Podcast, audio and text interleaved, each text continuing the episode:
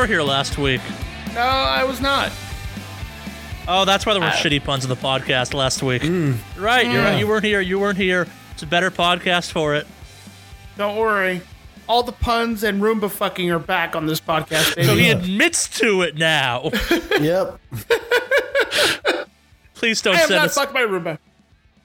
Now he's denying it.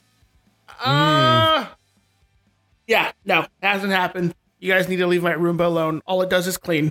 What is the ebony and ivory version of you fucking your Roomba? I don't know. Humanity and roboticity? I don't fucking know. Uh, uh, yeah, no, I don't know either on that one. That's that is that is something that's already been rule 34 so Yeah, probably. Please do not send us pictures of Alex fucking his Roomba. I, there's nothing I can do to stop you from doing this, but please don't send that. If you can send Charlie all the fucked up No. Rule 34, please fucking do. No. It would nothing would make me happier than to have I'd be Charlie tell me fucking your he's Roomba. going, I assume that would make you happier, but he's going through every single fucking email and it's like, oh, more Rule 34 of Alex.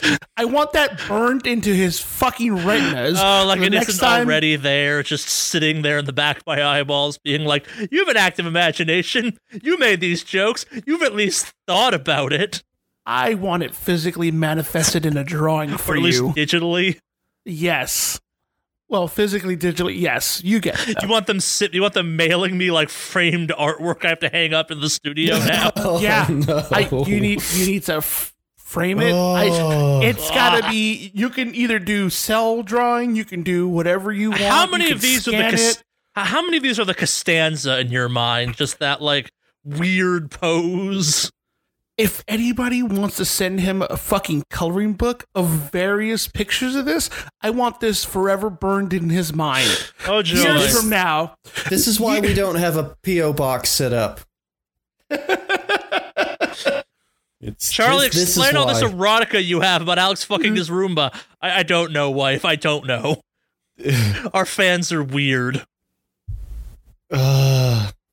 So, anyway, yeah. And you know what? And if you don't get that many, I'll just fucking send you pictures of drawings myself. I don't think you're a very good artist, mail. so I think I'm safe on this one. Mm. well, you know what? There's always Fiverr, and I can always send all sorts of fucked up requests on there. oh no Five dollars is a small price to pay for causing Uh. you pain from a thousand miles away, Charlie. We truly are in the worst timeline aren't we This We is really the most are. fucked up timeline. Yeah, yeah. Wicked Awesome Cast, episode one ninety four. That's how we open it, baby. Apparently.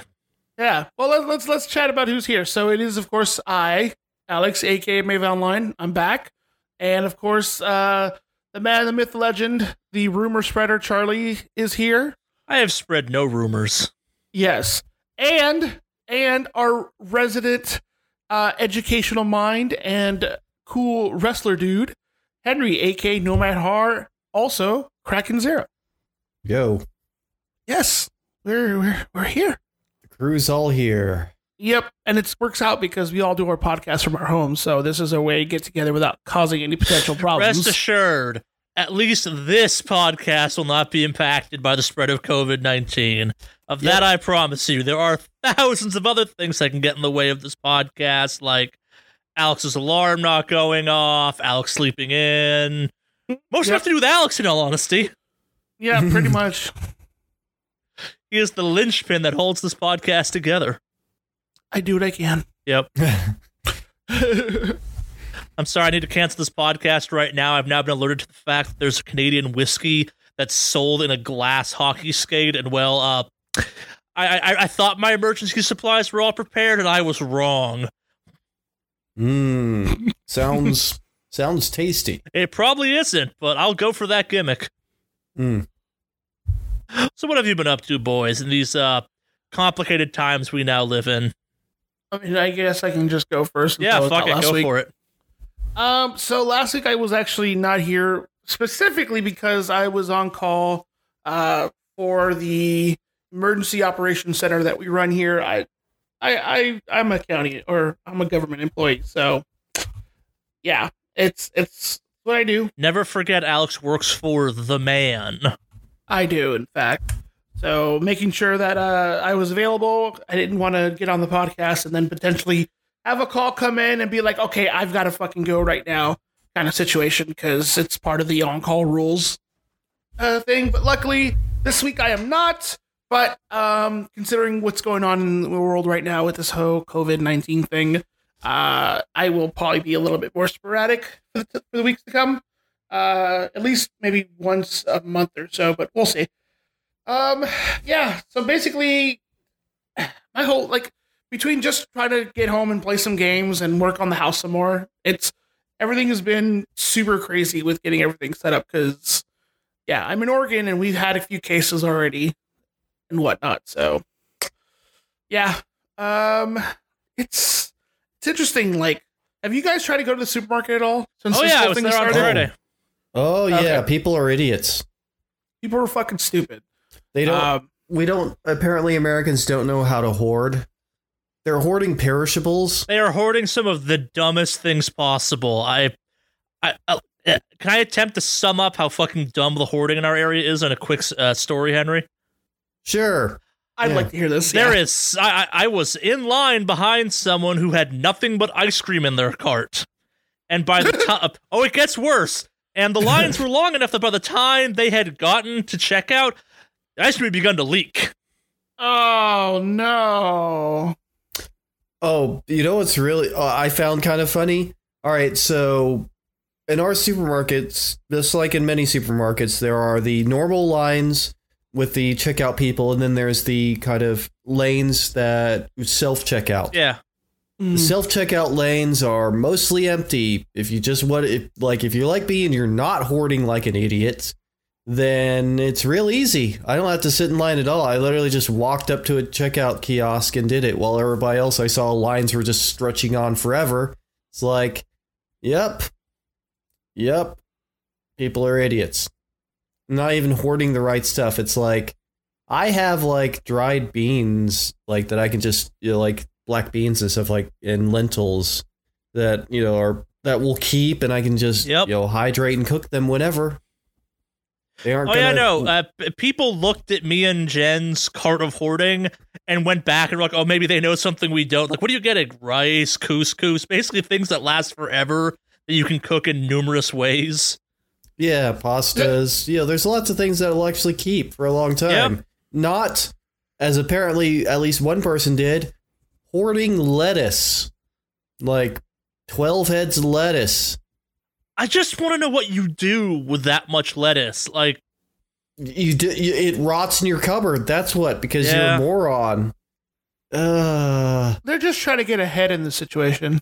mm, but with lettuce. I, if if you're listening to us, person that like was hoarding lettuce, a why b how? Please write in. I like the fact that you rolled right after, right over the fact that was a. Uh, no, pun. he's So- or yeah, he's, he's sandbagging. gatekeeping. He's sandbagging right yes. Sandbagging. As long Yeah. as he can. Yeah, no, he he he knows that there was a stutter for a moment, and he just continued on with the with the sandbagging. I detected it That's now. the mark of a true master. Yep. Don't even acknowledge it. Just roll right into your bullshit. That's my technique. uh, but yeah. Anyway, as far as my week stuff goes, um, I'm actually curious because I know the new Destiny season came out, and you guys mentioned you want to talk about it, so I am curious to see. Uh, But did- other than Do you just want to talk about that now, Henry?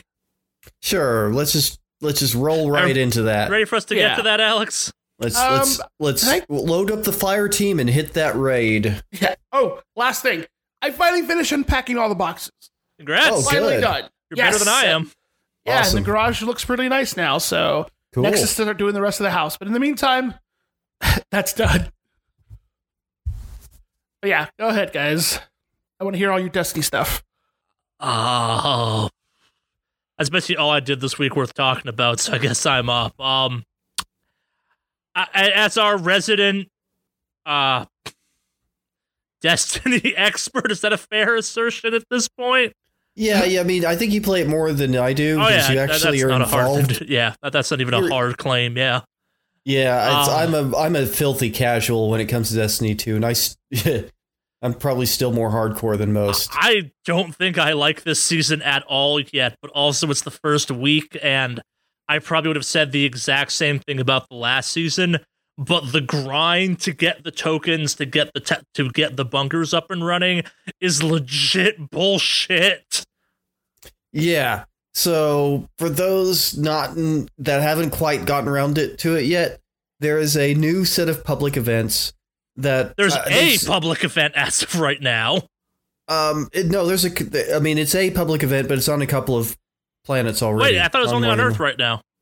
No, there's there's one in another place. Oh, I, think should on- tried somewhere else then. 'cause I thought it was only on I Earth. think, I think there's one on Nessus, I believe, or is it would make s- IO? I don't know. I've I only done the one on Earth. Oh, I think it's on IO. Yeah, I think it's on IO. Um, uh, but yeah, there's yeah the and it's a combination. It's kind of a combination of a public event because it also kind of combines with the way the uh, The Forge. well, not the forge, but the uh, uh the the the main thing last time the the the uh Uh, so let, us back up and break this down to the, basics. the, yeah, the, it's, uh, it's the the Osiris Yeah, the things that sundial- you the- on the- sundials, yes, yeah, sundials or sun towers or the obelisks. That's the word I'm looking obelisk, for. yes. All right, so uh, uh, t- to break this one down to its brass tacks, uh, this is season of the worthy. It's all about Rasputin. Uh, it's so in one of the cooler story setups Destiny's had in a long time. The Cabal being sore losers who got their asses kicked again, tried to go back in time, lost. Uh, Yeah, we are finally, in so many ways, tying off the threads of the Red War, which in theory should make a devout Destiny player like me very happy because Mhm. the fucking Almighty's just been out there in space being like, yo, there's this super weapon that no one talks about and hasn't in two years. And Yep. so the Cabal's idea, rather than, you know, trying to shoot that at Earth or whatever, I think we disabled that part of it. Their solution is, well, drop it on the fir- on the, the city, which on paper is a pretty cool concept. Like so much Yeah. so when I talk to people about how you set up Destiny 3, the answer is you drop the goddamn traveler on the city. Like it's yeah, it's cool that the uh, Destiny community that that the Bungie's aware of some of the ideas that are like, yeah, this is how you wipe out. Like this is some things you could do that would seem real. And in kind of its first big moment since the uh, DLC Warmind back in year one of Destiny, Rasputin's doing the things. He's uh, prepping his weapons. He's alive. He's doing shit. He's talking to you. And this time around, that manifests as he is this season's vendor. He has some things he's he's he's got some bounties he needs you to go do, kind of thing. And yeah. Doing so gets you bits, which you then give to upgrade the bunker. Up as of right now, only one bunker is active. It's the one on the EDZ, and Yep. it's weird because like so there's a mission daily to clear out the bunker and i think that's one of the best moments of the season so far it's like it's a like five minute loop it's a really good little mission it's got some challenge to it but it feels cool i guess ask me in three weeks what i think of that and that may be shifted but who the fuck knows uh but so where henry was going with this is uh, so as of right now you are feeding bits into an obelisk which So there's yet another set of currency, which Yeah. we had one last time that was, you know, kind of similar. But There's two Fractaline. currencies this time, actually. yeah, please, Hmm. yeah, that's that's the thing. Now you have war Warmind bits, and then you have, You have what's the other three actually, because you have ones you have to get from doing stuff like Gambit and Crucible. Like you can't Yeah. get them from doing the public event. Yeah, that's true. Um. So yeah, there's multiple types. Uh, too many types. That's that's the first thing. Bits, first, bits, bits, bits, bits, bits. Yeah, there's too many different types of currencies. You have to do all sorts of different stuff to grind them. The one thing I will say about some of the bounties, though, I like the fact that they have two options for doing them. Like they're usually one PVE and one PvP option. It'll be like do this thing in Crucible or do this thing in PVE somewhere, like kill I'm a a bunch fan of of the fact that Gambit is the fastest way to grind almost every Rasputin bounty. Yeah, Gambit's. I, I'll, I've mentioned it before. I find Gambit more engaging than Yep. Crucible. So Yeah, And- uh, well, so part of the issue is a bunch of the uh, bounties are like use this specific weapon against guardians or kill X number of enemies of this enemy type, and Gambit will cycle you through all of that stuff. So the loop I have found is go load up on all your Rasputin bounties, go load up on Gambit bounties, play an hour or two of Gambit, then like repeat the cert uh, the cycle in nauseum kind of thing, and you'll get Yep. through them pretty goddamn quick. Yep. But yeah, I not finding I mean the Gambit grind is way better because there again I enjoy Gambit. Yeah. But but just the grind for this in general is not Well, cool. And it's got the honest. problem of like I think once I it's so you have to get your you have to get your obelisk to level not obelisk sorry your Warmind bunker to level three before you can start doing the weapon bounties and that's I think where the game will take off for me like it's it's mostly the getting to that point that's been a little bit shitty because it takes a surprising amount of time Oh, I mean that's the other thing. Apparently the weapon bounties, the weapons are kind of underwhelming. Who fucking not- cares? They- They'll just give you bits for grinding them, though. Like it's it's more Yeah. you'll have more shit to do at once. That's all I care about, kind of thing.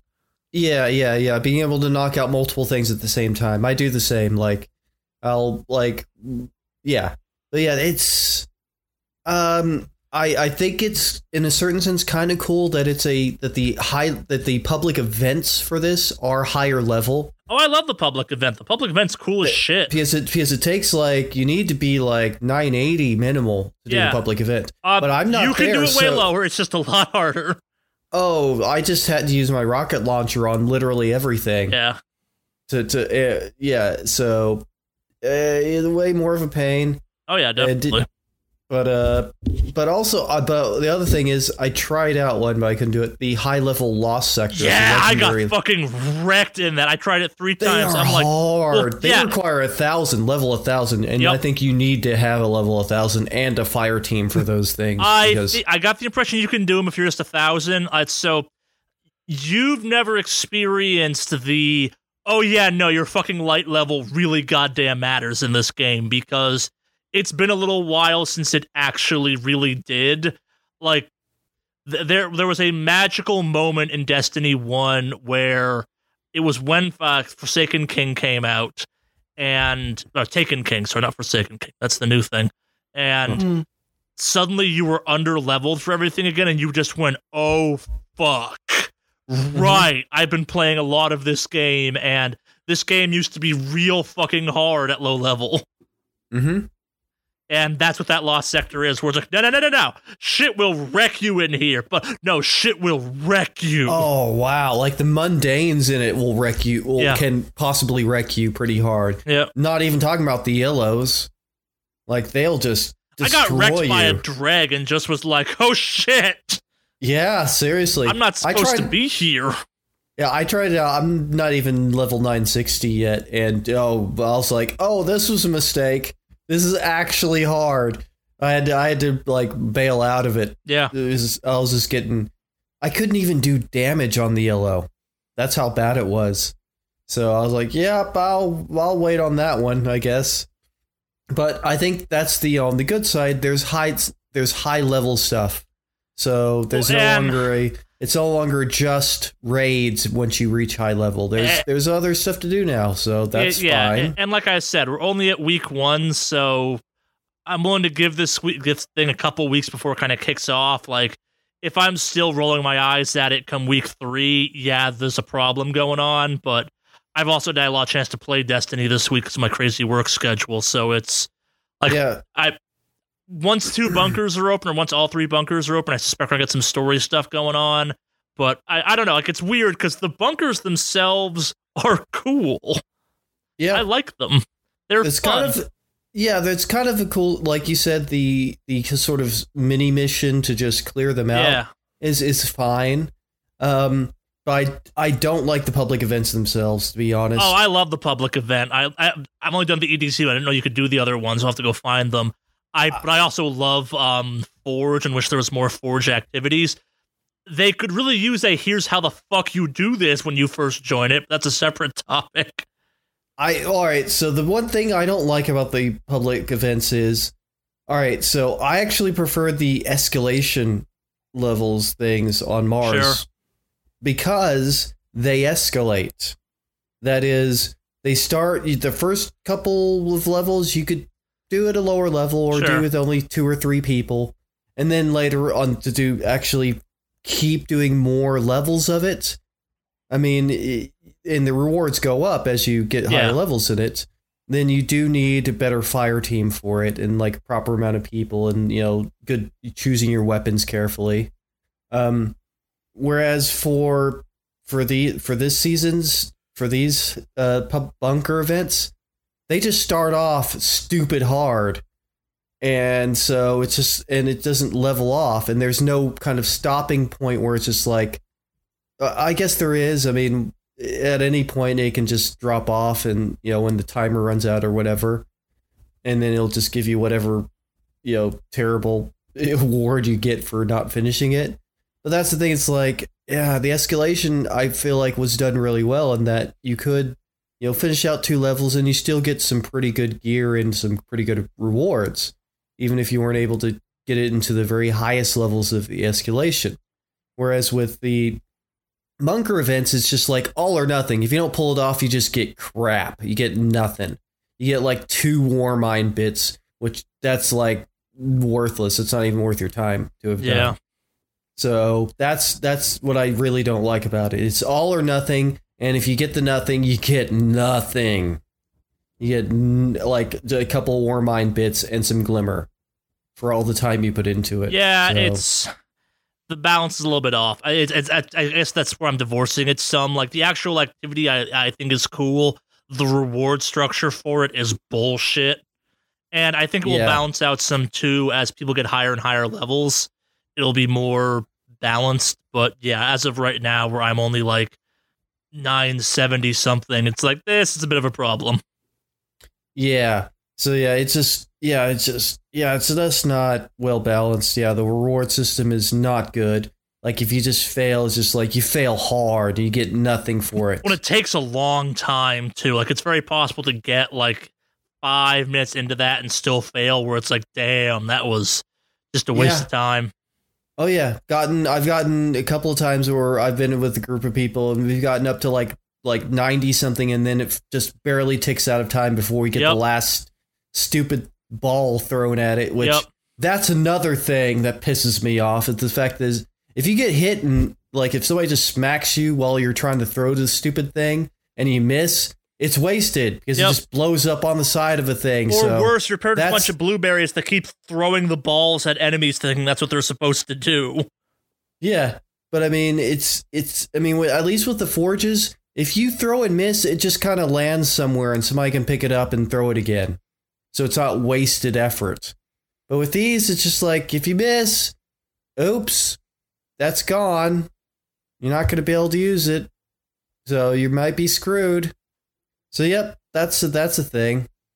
So yeah, that's the other. It, there's just so many little things about the, about it that that I really don't like and that's there's just like I said that made it way less fun. It's like yeah, I, a couple of times I just got hit and I just missed the thing. I was like, "Welp, that's a wasted throw. No, we can't get that back." it's definitely got some problems i think about the the biggest of the problems the one that i am just cackling like a like a madman over because well i fucking called it i've been calling it for weeks my entire clan has not shut the fuck up about how much of a problem this is gonna be is trials Oh yeah, I haven't even fucking touched that. I'm not probably not going to. you either. shouldn't trials kind of sucks Oh Does yeah. it? Oh. Uh, so, uh, Trials of Osiris, or as it should be nicknamed right now, Trials of the Hardlight.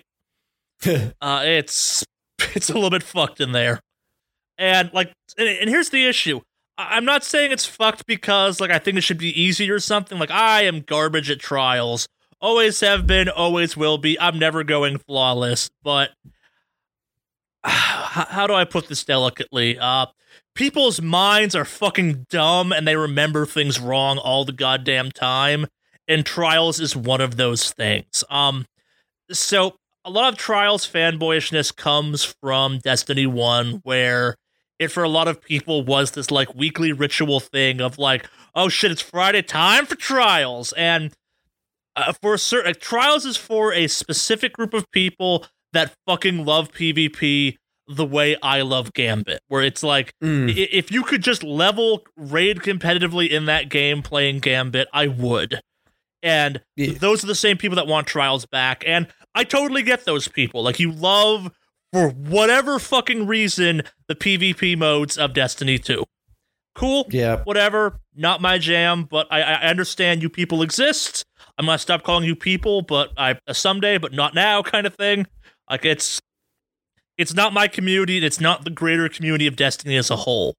The, Same. Yeah, the the issue Hmm. is that Trials sets itself up as an activity for everyone. And as a result, you have people that think they're good at PvP wandering in there and getting their skulls caved in. Like, Trials is the land of people that have, like, the toppest of top tier god rolls on every fucking weapon, can, like, no scope snipe you, basically. Uh, it's.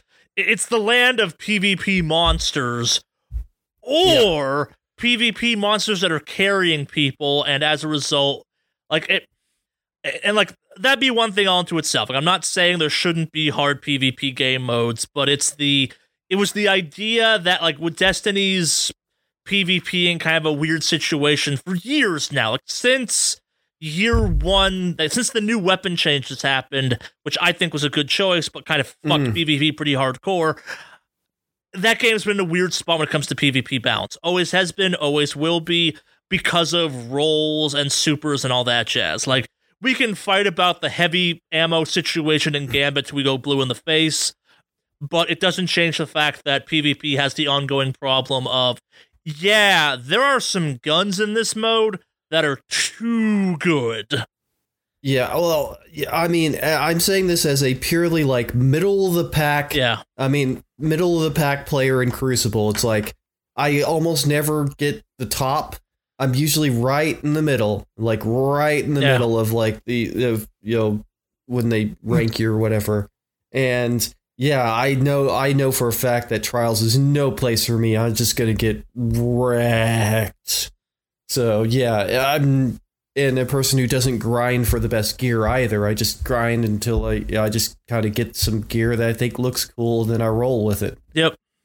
No, and and that's admittedly in some ways the way it should be. So then, so like, let's take this a step back and analyze the trials problem at its base level. You have a game mode that from the outside looks like it's for everyone. Everyone tries it because hey, it's a new thing in Destiny, and it's just not. Like it's kind of like Gambit Prime.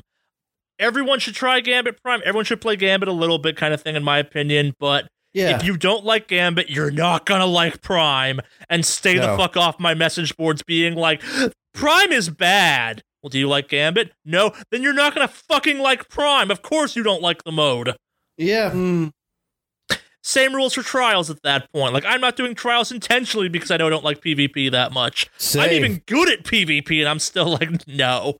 Hell, my clan last night was like, hey, you want to do trials? And I'm like, I will do anything but trials. Literally, I'm not going to do trials right now.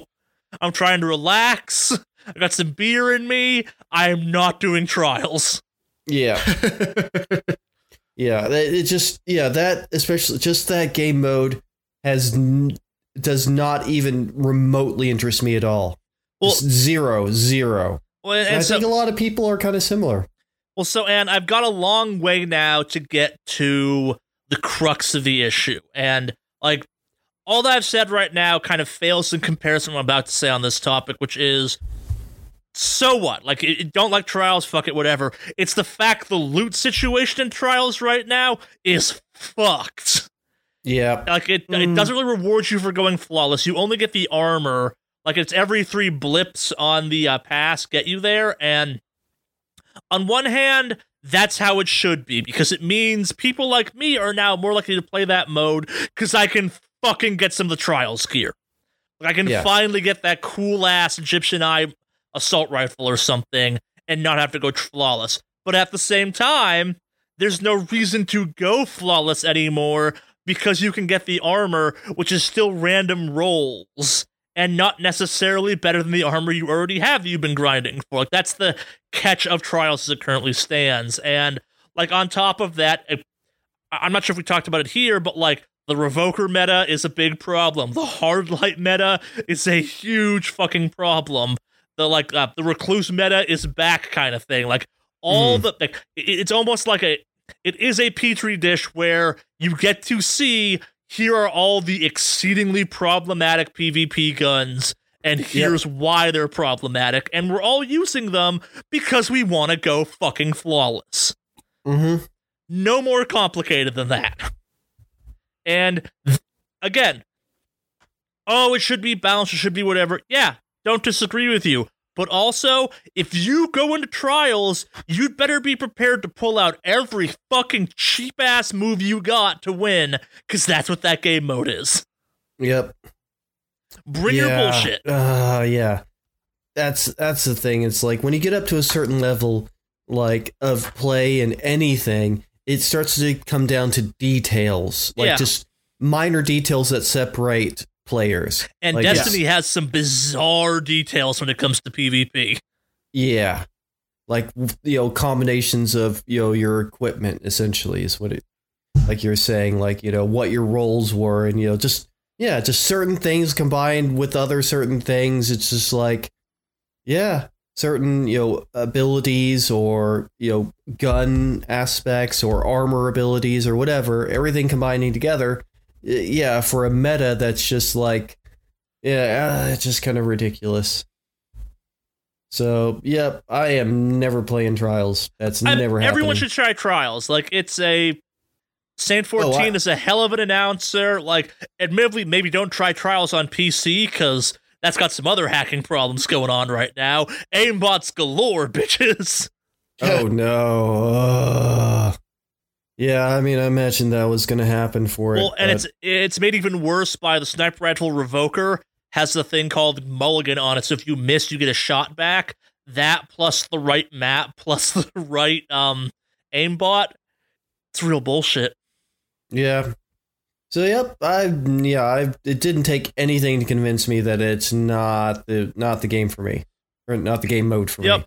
uh, that that's kind of season of the worthy so far. Um, I don't think I'll bother getting. I, I might by accident. Like last season, I was fucking in to Destiny because it was the season of Saint fourteen and the emblem was Savior, and I thought that was kind of cool. I don't know if I'll go this hard this season, but at the same time, like there's no pinnacle weapons this season, which feels real weird. Yeah, that is very weird. Or the rituals. Uh, there is one. It's an Iron Banner, so that'll be fun when that happens. Mm. It's a bow. Oh yeah, the Iron Banner thing is back. That came back at near the end of last season. Well, yeah, it comes back every three, four weeks. Mm, yeah. it's supposed to be like once a month or something like that. Yeah, it's but we Yeah. there's a pinnacle weapon or a ritual weapon. I keep calling them pinnacles that can be achieved through that. That's a bow.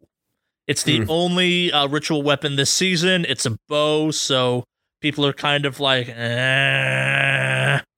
Yep. Those are cool, well, the only other ritual not bow always super useful. Well, the other issue too is the only other ritual bow we've gotten so far was Hush from Gambit, and it kind of sucks. yeah, Like as I much as it pains me to say a Gambit weapon is bad, that gun is not great, or that bow is not great. Yeah, I I'm still just using the like the pro. It seems to be the more the one of the more popular legendary bows. I think it's called. It's the uh, it's a it's a it's an energy weapon. Probably arsenic Um, bite, bite or something. Arsenic Yeah. bite, yeah. Uh, I, that is one of them. Oh yeah, I have two of them, and another one called. Uh, I don't remember the name of it right now. I'd have to look it up. But, anyways, yeah. I mean, there's, but there. I don't. I hardly use them to be honest. Yeah. Because they're fun, and I like the feeling of Their letting. fun does not beat their functionality. Yeah, I mean, I like the fact that it's. I find it easier to let go of the button to hit to snipe as opposed to clicking. You know, to to snipe. But yeah, it's mm, yeah. I I think they have limited usefulness, especially now that we don't have the uh, ornament, the not ornament, but the seasonal thing to give them kind of more powerful, like, Yeah. more powerful abilities that we can hook on them. But yeah, that's uh, yeah. Now it's all about the uh mini uh miniguns. Yep. The uh, yeah. So, but yeah, the new ornaments are really good for those. But yep, that's that's Destiny too. That's Destiny 2 right now. Uh, Doom Eternal and Animal Crossing come out in five days after this podcast goes up, four depending on how you count. So prepare for that next week. Yep. Anything else, Henry? Ready to move on to news? Um, yeah, I'll talk a little bit about what I've done. So, all right, so I've been want continuing to watch Inspector, and that is in and then Spectre, like it's S P E C T R E, like as in like Ghost, and it's still cool. But it's it it's really playing around with the sort of detective trope, sort of detective procedural thing. And I like that. I like detective shows. I always like detective shows. I watch a lot of them, like like uh, of like live action, anime, whatever. I've I've always been a big fan. So, and it's it's cool. I like the elements of it, and it's like it's a mixture of. I like it when a show gives you hints that you could have figured out on your own if you're paying attention Yeah. where it doesn't just reveal bullshit, you know, oh, this is just literally something we never showed you or told you about, and that's the big secret. No, it's like, oh, there's elements that you could have, like, you know, you could have figured out, oh, that seems suspicious. So that's cool. I like that. I like it when a show lets you think about the mystery instead of just telling you, here's the mystery. And this is, and you had no chance of solving it on your own. But yeah, I'm enjoying that. I as far as other games I've been playing. So I got I've been continuing getting free stuff from the Epic Store, and which is just yeah I yeah just they've released some truly great games on the uh, for free on the Epic Store. What a great idea! I played a short hike, which is a really pleasant little sort of exploring there's no it's there's no action in it per se or no a, a battle i should say it it's kind of like you just take the sort of gathering and running around part of animal crossing and that's the whole game and essentially you're just this you play kind of a young bird whose whose parent is a ranger. And so you you're at a park basically a, a, uh, a so it's a nature park. And it's a pretty big island with a lot of and a few little smaller island islands near it. And you just basically kind of collectathon a bit. There's a lot of things to collect and just kind of pick up little secrets to find and uh, it has a mechanic where you need to collect feathers to be able to climb and fly fly higher and to climb uh, for longer Mhm. and it's just kind of fun. It's really pleasant. Has nice music. It uses a music thing that I've seen rare, so rarely done. So last time, all right. So there's a Skies of Arcadia uses a thing where as you as you go from area to area in Skies of Arcadia, the music wouldn't just change from one theme to another. There's an overarching world theme, but as you go from one area to another, it throws in different instruments, so it gives it a different feel. But it's still the same theme. Well, the same thing happens in this game, A Short Hike. So as you go from area to area in the in this nature park, in this you know public park, the theme, the overall theme stays the same, but the instruments playing it change very gradually. And that's super cool. That's a really nice touch. Rarely done. And when it's done, it's just such a cool effect. So it just, everything feels like it goes together. There's a sense of unity because it is one big area. But with the, with the kind of instruments coming in and out and giving it a bit different feel, it's like you you feel like you are in a different area of the park with its own sort of vibe to it. And that's super cool. But yeah, it's a great little collectathon. I mean, if you just power through it, you probably would be able to finish it pretty quickly, like find all the secrets. But it's fun to just wander around because your character is a bird and you can just kind of fly and glide around the park and just kind of have fun with it and experience with it, talk with all the different characters. There's a lot of characters to talk to around and some mini games even. So, yeah. I mean, I think it's for free on the Epic Store, probably will be continue to be so for at least a little little while longer. And I highly recommend playing it if you just like sort of a break from hardcore Trials of Osiris, go play some a short a short hike. And yeah, that's it's just a great game. It really is. I they it's definitely like a good wind down. You can just hop into it and screw, and just mess around with it. You know, float around, fly around, swim. I mean, it's it is a game where you can swim too. So yeah, and you can fish. You can fish as well. There's a there's a fishing thing to it. Yeah. it kind of it kind of has it all. It's just a very relaxing. It reminds me of camping, and I do like camping, and so it's a uh, yeah. It allows you to, and there again, like it's like feeling like being outdoors. At least a bit of the feeling of that when you aren't really going out as much, when you are doing the self isolation thing. So Yeah. yeah, and it and the graphics are nice. there are they are pixelated, so it has that sort of bit quality. I'm fine with it in this case. There again, I've talked about you know it takes way more than that to give me some sort of sense of liking a game. Good pixel art versus bad pixel art. Yeah, Hmm. and this is it's just it uses a pixel filter, so it's not so much pixel art. It just uses a pretty good pixel filter. But yeah, it's yeah, I like it, and you can actually like play with the settings and not have it as much of a pixel filter. So that is there is an option to do that as well. But yeah, simple designs. Like I said, it kind of reminds me of Animal Crossing in a sense. If you just take out the building part and just the collectathon aspect of it, and just the exploring a nice little area. So yeah, but uh, yeah, that was that's pretty much what I got up to, other than Destiny Two. uh, yeah, Cool. so I guess it's uh, it's a news time. News time. Yes. All right, let's start off with a.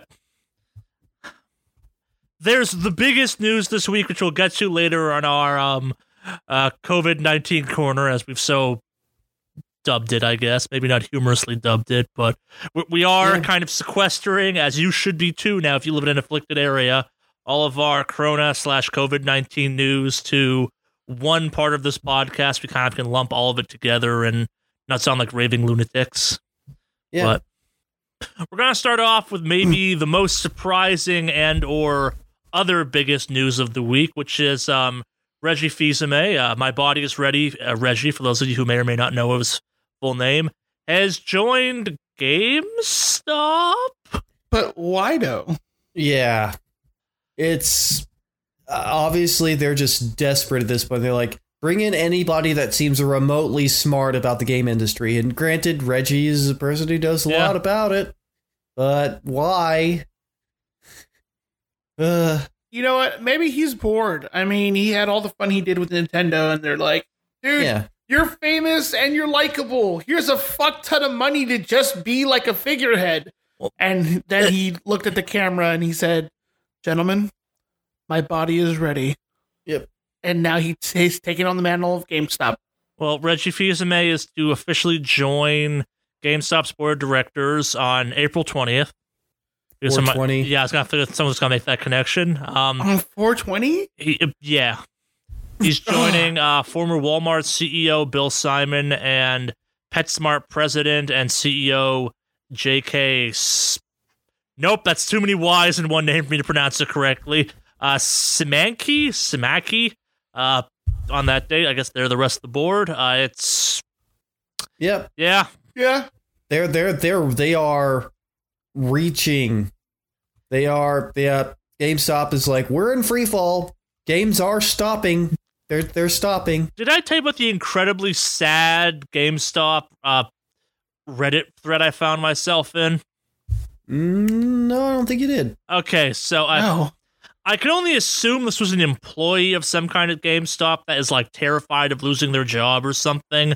They started a thread that basically was like, why would people rather buy video games either digitally or from like an Amazon or something as opposed to GameStop? And Mm. that was Is he- whatever. It was the like responses you got of just this like person desperately trying to convince you that GameStop was in any way better than going to even like a Target or something to buy a video game, and Maybe, maybe that was one of Reggie's alts. maybe Just- I and I got straight up mean in this thing. Like I, I post something where it's like you respond to someone that's like, "Oh, but Walmart employees don't know a thing about video games way GameStop employees. And I respond to that with, "Yeah, but fucking Walmart employees don't have uh, fucking quotas they have to meet, so they're not pushing jack shit."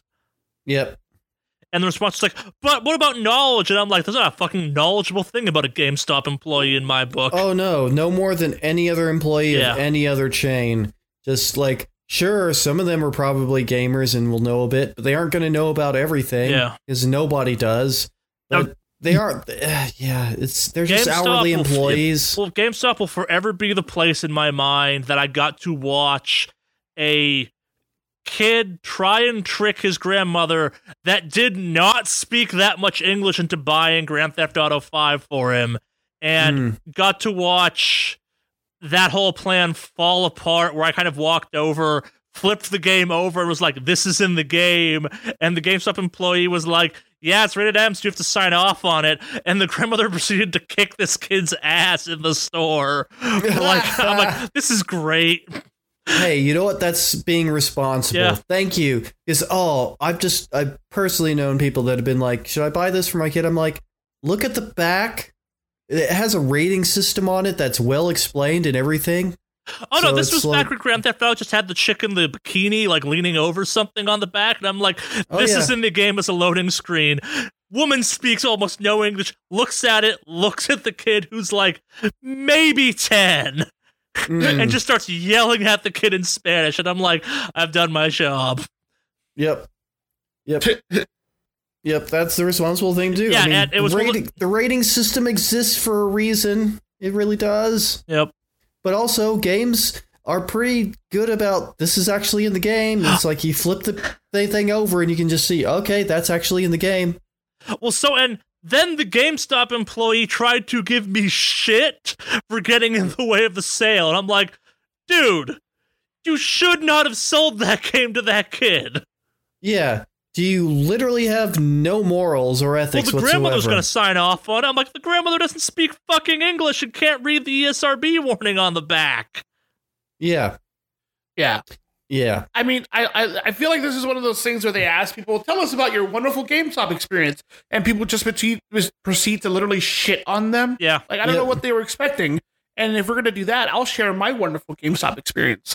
You that kid that Mm. got your ass kicked by a grandmother in GameStop? Yeah, some asshole walked over when I was trying to buy GTA Five, and I got my ass beat at a GameStop. Probably No, deserved uh, it. So when I was young, they were opening up a new GameStop near my house back home. And so I wanted to apply and it said if you want to apply, go to this one and to apply. So we go there and I try to apply and they're like, "Oh yeah, no, sorry. We're not hiring for that one yet or we're not taking applications for it." And it's supposed to open in like less than a week Yeah. or hmm. some shit. And then sure enough, that same guy I asked was working at the new one. Fuck that guy. That's why they got robbed like three times in a month and they had to close down. Womp womp. I shouldn't be I- laughing at someone robbing a store, but the idea of someone robbing a GameStop it Yeah. amuses me to no end. So I'd like to point out the the reason they shut down is because they got robbed three times in one month. wow. Yeah. So I'm sorry for people who were innocent to that, but fuck that guy. Mm. He was such a condescending prick about us trying to apply there. And so I was I'm glad I didn't, but fuck that dude. Yeah. I hope he peed himself being afraid of being Oh no, I assume we all at one point applied for jobs at GameStop as like teenagers or something along those lines. Like Yeah. when you're a teenager, you don't know better, and like also back when we were all teenagers, GameStop sucked less. Yeah. Yeah, that's true. I feel like they're, Well, they're I definitely has been a remember EB. Games. Yeah, I EB remember Games, yes. I remember Babbage's. Oh fuck your ancient ass knowing what a Babbage's is. Yeah. I also know what a Babbage's is too, but that's like a really regional thing at that point. yep. Well, EB Games were Babbage's back in the day. Isn't weren't they? Babbage's what they're called in like the UK or something? No, it is in the U.S. Oh, But yeah, L- EB Electronic Boutique is that that's what that stands for. But yeah, I remember, yeah, yeah, back in back in the days when other game stores existed. Yeah. Not to mention the fucking rip-off policy of all their shit that they had. Yeah. Oh hell yeah!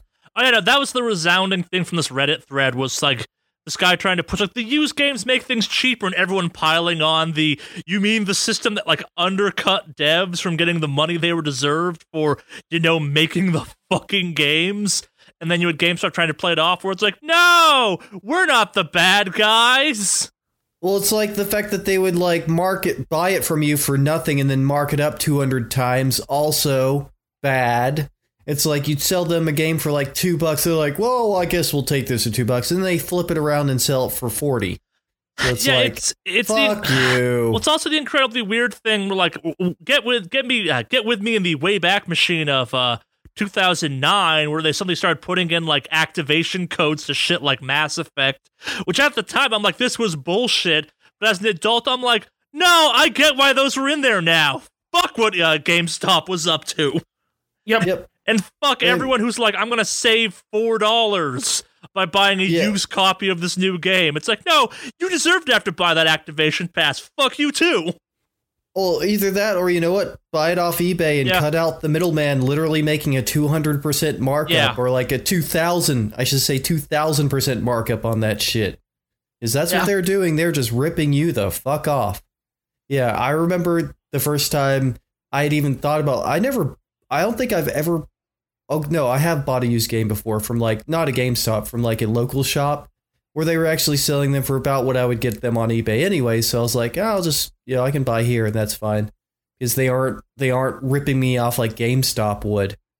But uh, yeah, I mean that's the thing. It's like yeah, Oh no, as someone who got lucky enough to spend most of my college years near a legit independent like small game store and also grew up Yeah. near one, I miss those places. Those places are great. yeah. I wish the ones in LA didn't make me want to burn them to the ground as much as I do, but oh yeah, yeah, yep, yep. There's not very good ones here. Not we've got really. the like giant warehouse one, like what's it called? Like Dave's Game Warehouse or something. It's yeah, and that one is yeah. They just keep stuff in mass so they The- actually can. the collection at is you great. for, the like- employees suck. Oh, the employees are crap. They don't want to be there. Um, but yeah, their selection is good, and also the games they aren't going to be too much more expensive than you would be able Yeah. to get on eBay. So I mean, you know, it's not it's not the 200 2000 percent markup that you often expect. Yeah. But yep, Game Haven in Burbank is cool though. I like them. Or Game Realms, whatever the fuck they're called. Yeah, Mhm. Game Realms. We did some event. We did an event with them once, I think, way back when. Hmm. Yeah. Well, that spiraled dramatically out of the control for our Reggie Fils-Aimé Jointscape stuff. yeah. Uh, up up next, kind of in our executive news, I guess. Uh, Alex, who the fuck is Michael Chu? Uh, so Michael Chu is a long-standing Blizzard employee who's worked on several games, such as uh, World of Warcraft, and most recently, one of the big writers for uh, Overwatch. Yep. Uh, how big a deal is the fact that he is departing Blizzard? He's one of the the old banners, folks, if you will. Like he's been around for I'd Yeah. say at least almost two decades in Blizzard. Like he's been involved quite a bit for a lot of that. So to have him leave is kind of it's it's interesting only because like with all the, with the mass exodus of like the old guard if you will of uh of Blizzard employees, it's I mean, it's, it's telling. I got to Sure. say. Yeah. Like I if it was any other person maybe that was there recently, I get it, but Blizzard's known for I mean, the old guard is normally known for retention and staying The there guy's for a long been there time. for 20 years. yeah. Yeah. So to have him just be like, ah, I'm out is interesting. And I don't even think he's staying on as a consultant role. I think he's gone. Like, yeah. he's it leaving, seems leaving. like he's he's gone. Yeah. So And he's eh, not. I don't think he's retiring either. I think it's just No. like he's He's- he's just gonna do something else. Yep. Yeah. Um, actually, early on when they uh, they talked when they did some Overwatch stuff, he was the guy in the YouTube video who talked about a little bit of a bio for each character. Yeah. Mm. Um, so he's he's a pretty iconic name when it comes to the the people at Blizzard. So yeah, him being gone is another it's another nail in the coffin for all the old guard that are leaving. Yep, it's just gonna be Activision, just Activision. Yeah, I mean, Activision, Activision. Yeah, Mhm. it's either the folks who were true to kind of the. I feel like it's been fr- like internally. This is all speculative now at this point, but there are two like factions, if you will, of Blizzard employees. You have people who are true to the old guard and you know are huge fans of Michael Morhaime and, or did I say his name right? Yeah, I think so. Yeah. Um, you know, and what's his name? Uh, I can't remember off the top of my head. Kaplan. Uh, Well, I know Kaplan's, he's- Kaplan's still old guard Yeah, for sure. that's what I'm Chris saying. Metzen is who I was referring to. Oh, okay. Chris Metzen is also a longtime person, like, or you know, he's the voice of Thrall. I mean, Yeah. so yeah. So with him, like, there's that faction, and then there's the faction of people who are like, I feel Activision bootlickers is probably the best way to describe it. Mm. And I feel like J. Allen Brack is definitely Oh yeah. a prime He's- time bootlicker. Oh, yeah, Personally he's speaking, the head of that. He is despicable. yeah, like he's he's the one who's kind of joined into the whole. Yeah, you know, Activision, let's do things your way. Yep. So, but again, all speculative. I'm just saying. I don't know where I stand with Ian Kazan. Uh, what's his name? Ian Kazanokis, I believe it is. I'm sorry to Ian if I'm butchering his name if he's listening to it. We've Uh, butchered so many names; it's kind of expected at this point. Yeah, but I Yeah. want to We apologize. feel bad. It's- No, I, yes, I apologize every time, but yeah. So, um, I don't know where because he's he has his moments, but like, it's he's also the guy in charge of like the game, but he's like a lawyer background, which isn't really some like I don't know. It's weird. It's like I don't know. Maybe I'm wrong, but like or being judgy about it. But if you hire a guy who's going to be doing the main game, like kind of directing the, the way of a game's going to roll out. sure. You'd want someone who's more game esque, but I guess the dude has a background in being a lawyer or some shit. Like it's just odd. So I don't know. But anyway, I don't know where we are. I don't know where I am with him. He's done some good stuff recently, which I'm happy about, but it's also just fucking wonky. So, but anyway, yeah. So I don't. It's weird. I just more and more of the the like I said, the old guard, the classic iconic names of Blizzard are are moving on, and they don't seem to really like. They're not quitting. They're just moving on. Yeah. So, but yeah, Michael Chu, uh, you will you will be missed, sir. Thank you for all the writing you've done over the years for Blizzard's uh, IPs and all that jazz. So, Yeah. and good luck on your new project. Whatever it winds up being, yeah. Yeah. It almost feels frivolous at this point because so much other stuff has happened since it popped up. But we have an update on the Nintendo Switch Joy-Con drift class action lawsuit because it's paused as as the case moves to arbitration. Essentially, uh, refresh your memories, this uh, thing kicked off in 2019. Uh, basically, alleging Nintendo knowingly sold defective Switch controllers, which I kind of agree with to a certain extent. Mm-hmm. Yep. Yeah. Well, I mean, hell, I remember when we were first setting that thing up, didn't it have some drift on it when we were, Yeah, I feel like it may have. Yeah. yeah, when we were doing the the unboxing and initial setup video. I mean, hell, I think that was probably overshadowed by the fact that we were trying to get it connected to the Wi-Fi and it took for fucking Oh, ever to connect. Fuck yeah. That's one of my favorite videos because it's us just being genuinely like, fuck this thing. it was so fucking uncooperative. Yep. Like it was if if if just setting up your console before you're even able to run updates is a fucking pain, that's a problem in design. Yeah. yep. Like uh but anyway, go on. I'm sorry. I just I just remembered that whole thing. Yeah. So uh, as of right now, the case moving to arbitration, which means it's not a full blown court case as of right now. It's on pause. This will probably where it ends, given how most of these things typically go. But we'll Yeah. see. Yeah. That's about all there is to that. Hmm. All right, let's get into our um just nice feeling video game news, I suppose. Uh, the Minecraft crew, uh, not specifically a group of people, but the people that use Minecraft, have created the Uncensored Library, a literal virtual library for uh, for censored works.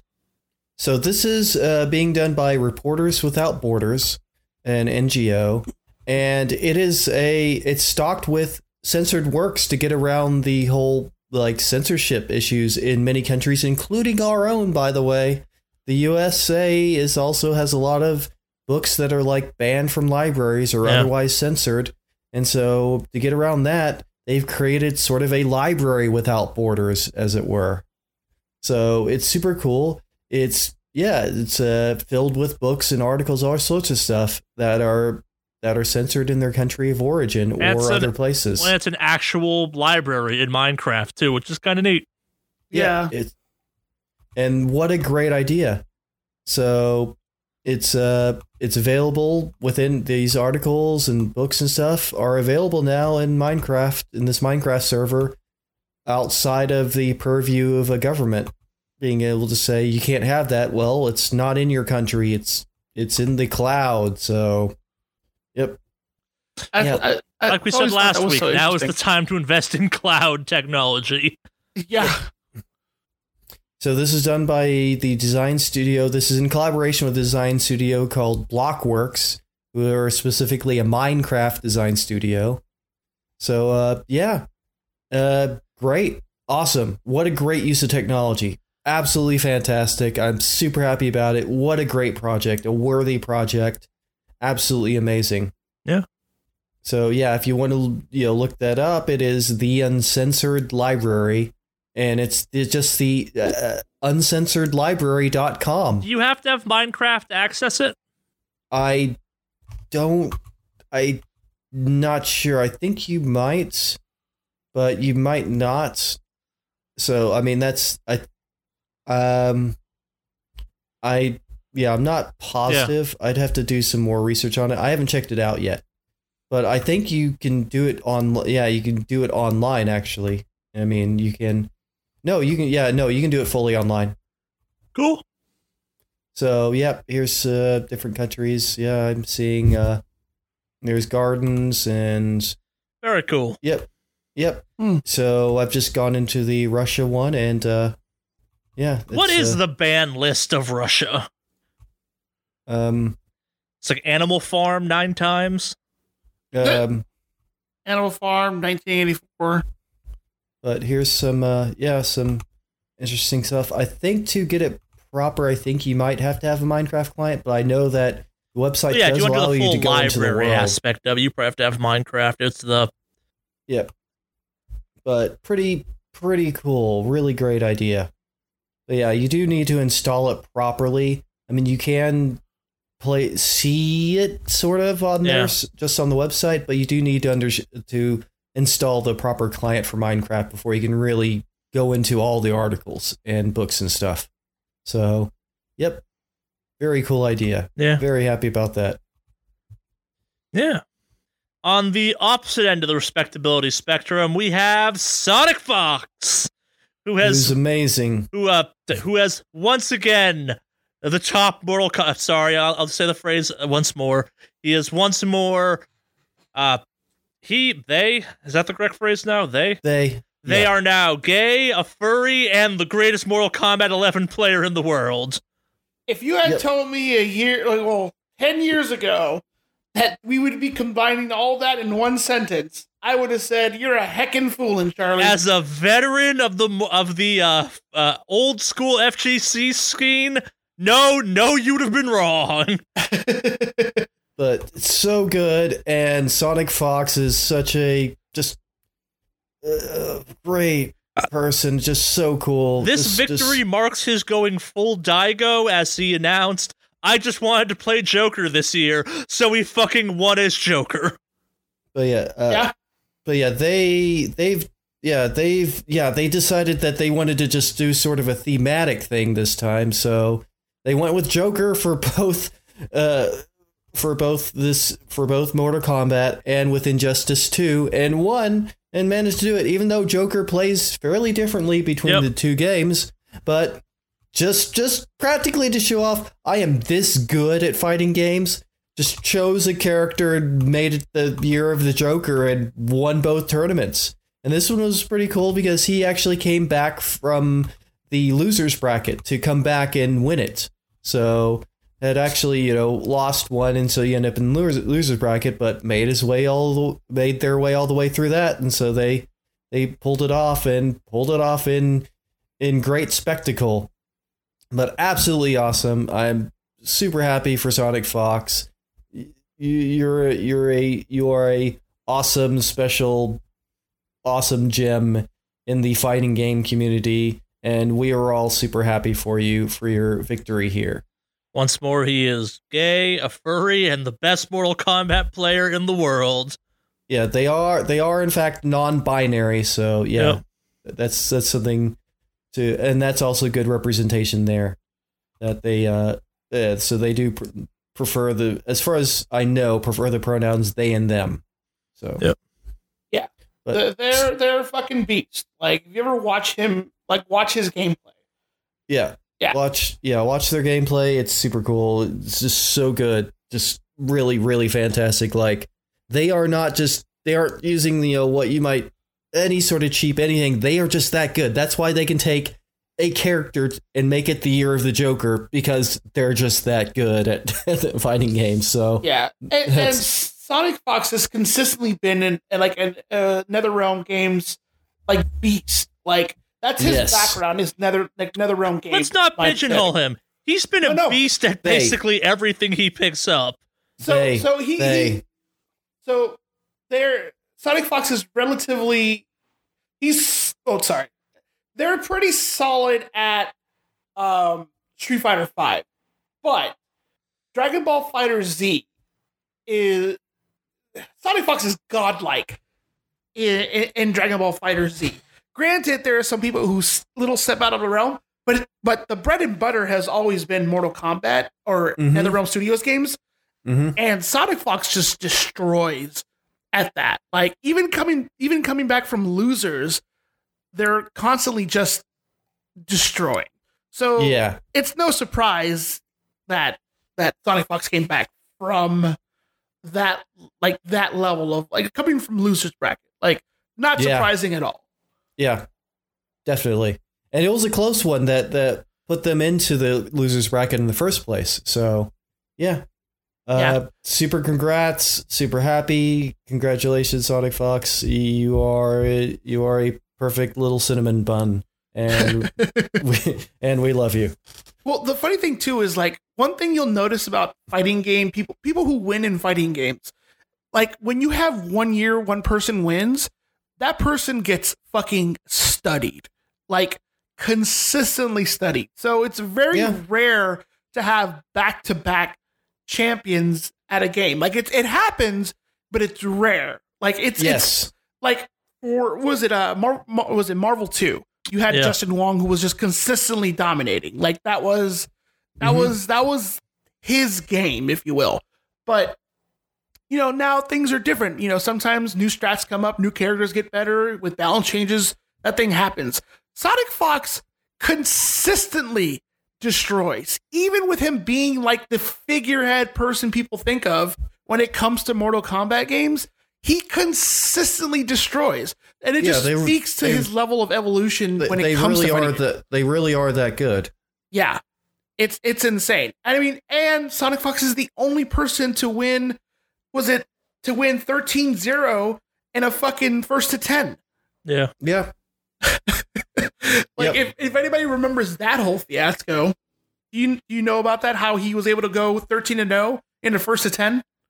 Uh yeah, I've heard yeah, I heard about that. Yeah, I did read about that. Yeah, he played a guy named Perfect Legend and beat him 10-0. And then after that said, "Oh, well, you know, I wasn't playing with my main character, this and that." And then did a first to three and destroyed him with that character too. Like, oh, yeah. He Sonic Fox is just a fucking beast. Anyway, that's I, I just appreciate watching that dude play. So, yep, yeah.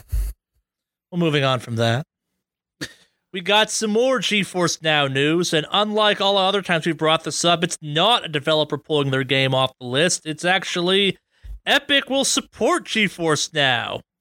Really? Yeah. So yeah, they've kind of turned around from you know things that they this it did seem like at first they were dropping a bit, but now it's now they're saying no, we'll go ahead and support it properly.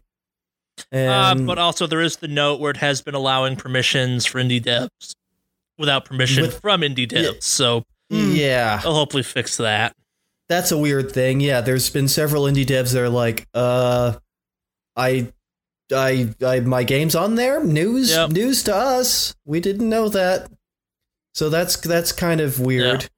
So there is some weirdness going on with GeForce now, but it is because they have this. Yeah, it's where you just log into another client after you log into their system, like Steam or Epic Store, or whichever. Like if you're logging into to play Fortnite, you would log into you'd log you'd log into their system and then virtually log into your own Epic account. So that's that's the weirdness going on there. So I understand to a certain this certain extent what's happening, but they need to be asking people permission because while there's not sort of a cut, you know, because it's not like it's not like Stadia where there's a brand new gaming developed and it's being rebought. Nobody's rebuying things to go on the service. Hmm. The service is pretty much there's a free version, but it also seems like it's only covering their server costs at this point. Like they aren't. I I don't know how much like. I don't think this is going to cause them to roll in money. Yeah, because they're nobody's buying a game for GeForce now, so it's it's a, it's in a weird place. I'd say that it's in an interesting place in this sort of cloud gaming's cloud gaming place.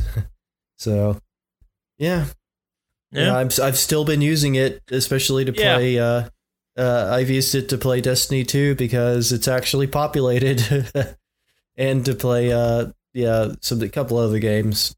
Uh, Oh yeah, no. If you're fucking Stadia, you're looking at this going just out of your fucking mind. That this is that, that someone got this to work better than you did, Yep, and for free.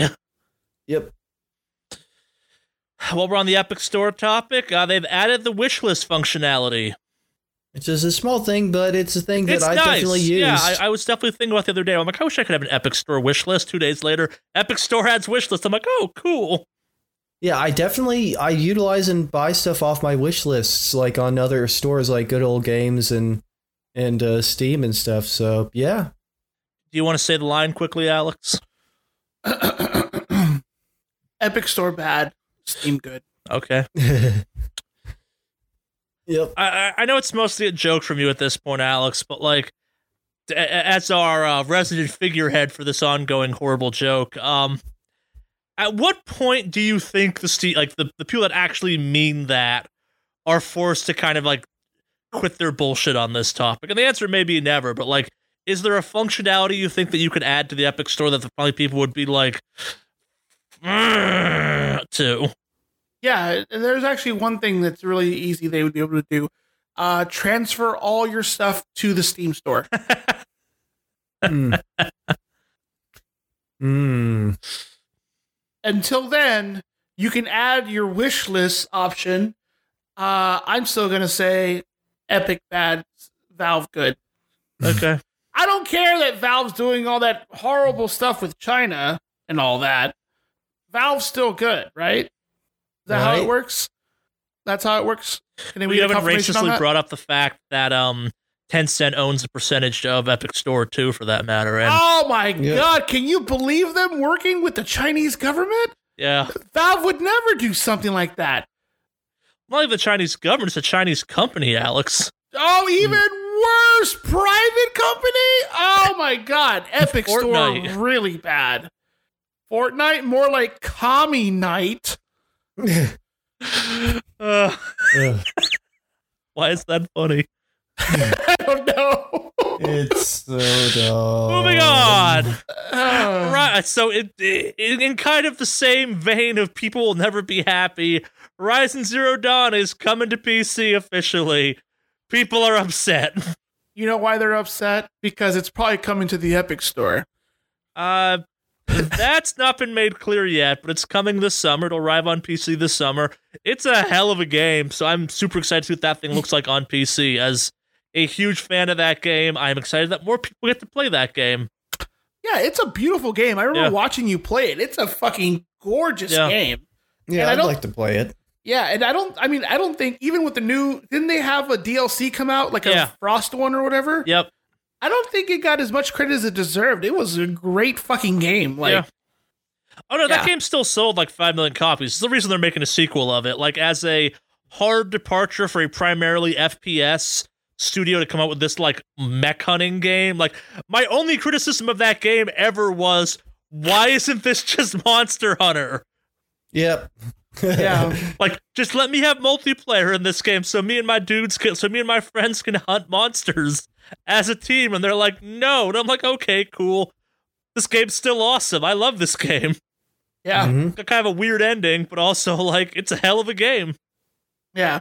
I also want to give a huge shout out to all the PlayStation fanboys and all that who've beta tested Horizon Zero Dawn for us recently. Yeah. so now it comes out on The last the real three console. years. N- Yeah, um, uh, thank you guys for working out all the bugs, all the kinks. I appreciate you guys. and so now the PC players can have the perfect experience. So thank you Mhm. guys out there. Um, and I look forward to seeing more PlayStation exclusives moving over and get out of real beta testing into real releases on PC. Well, so. I, I got bad news on that one. At the same time as saying, yeah, we're bringing this to PC, I guess. Sony got out there and said we have absolutely no plans to bring games that are PS5 exclusives to the PC at the same time. When he announced this, did he look at the camera and go wink? Um, Just out of curiosity. I, I don't know. Oh, But uh, yeah. uh, Whereas we know that we covered the fact that Xbox or Microsoft said that they will do it to to a large Yeah. extent, try to release PC ports at the same time as uh, Xbox Sex ports. well, I look forward to it. All the beta Yep. testing's getting done nice and early, guys. Thank you. Mm-hmm. You keep saying that. I do because it's true. It's right up there with Epic Store bad, Valve good. Fair enough. And I guess last but not least in this category, we have Dreams, a game that we have not talked about that much because if any of us was going to get into it, it'd be Henry, and Henry doesn't own a PS4, so we can't be playing Dreams. But, uh, so I think it's officially out by now, isn't it? Yeah, I've It's seen super some- confusing to me. I've seen some videos. Like I saw, uh, I think Video Game Dunkey actually did two of them. Yeah. That game looks fucking great. Like the potential stuff you can do. Somebody recreated the opening sequence and level for Mario, Mario, Super Mario 64 in that fucking game with Yep. the backflips and everything. Yep. Yep. Well, yeah, so, there's been some amazingly cool stuff done in Dreams already. So And- yeah, and with that in mind, um, Dream Devs, Media Molecule have gotten out there and said that, yeah, maybe we'll find would let you monetize your game inside our game. That's a Which great idea. It's a great idea, yeah. So uh, for those kind of confused about the kind of pedigree here, uh, Media Molecule, makers of the uh, Little Big Planet franchise, another game all about making your own game.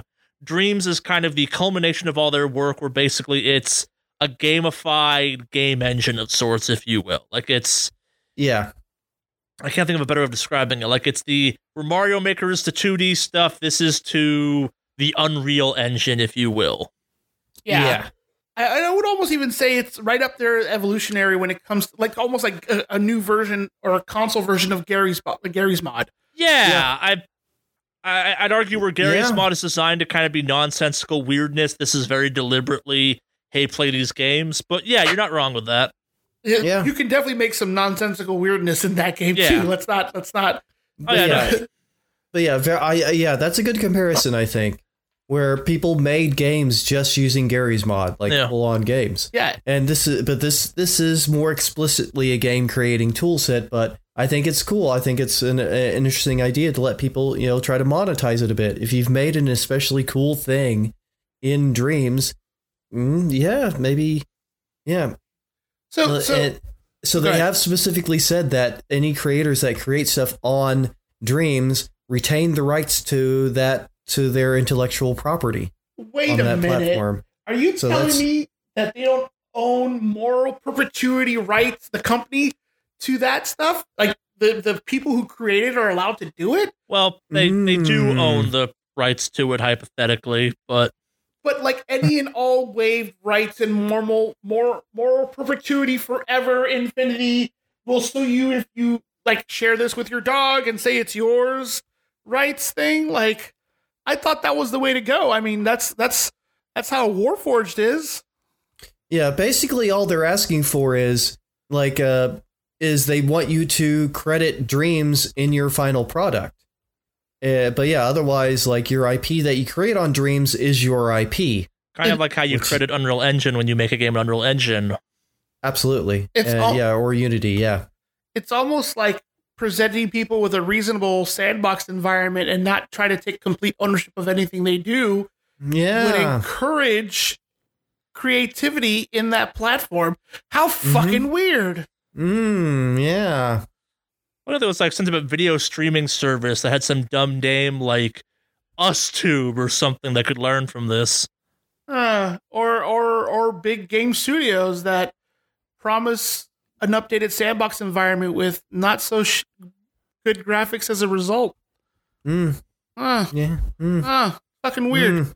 I, I could have sworn it's on the tip of my tongue and I can't remember what it is. I just, mm, Mm. ah, you know, you know, what? Fucking epic. I knew it. That's who it is. Once again, it's Epic Games' fault.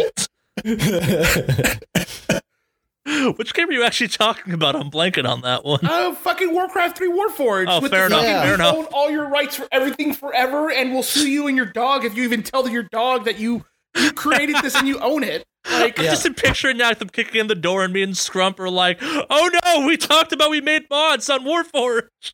Yeah. Well, not only did you make mods, but you took credit for them. You told you told Scrump, "Hey, look at this cool mod I made," and all of a sudden your door just starts rumbling, and in comes fucking J. Allen Brack, and he kicks down the fucking. I'd like to door. proudly announce I am Ice Frog. I invented Dota.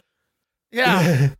So all of a sudden he just starts destroying all your stuff, and Yeah. you're like, like, what the fuck's going on? And he comes up to you and he gives you a fake ass apology about like, oh hey, sorry, we didn't mean to crash your house, but uh, stop taking, stop taking uh, taking Credit, credit, for for, things this. you, you did. Yeah. Yeah. This is ours. I made this. But hey, don't worry. He's got a, a, a rainbow flag pin on his sweater. He, Yeah. He's inclusive. Yeah. Well, uh, that that uh, that in no way leads into our final kind of grouping this week. Uh, but we're gonna get there anyway. We've held off the COVID corner as long as we can. Uh, welcome to the weekly Wicked Awesome Cast, uh, COVID corner, COVID nineteen to be precise, also known as the coronavirus, where we lump all of the big gaming news that directly impacted by the ongoing pandemic we're all living through. Hopefully, uh, yes, it's been quite a week in the COVID corner, if you will. So much so this its own fucking topic this week in some weird ways. Uh, the biggest of which is EA is canceled, y'all. E3. Yep. E3, sorry, not EA. My bad. EA is canceled. Also canceled.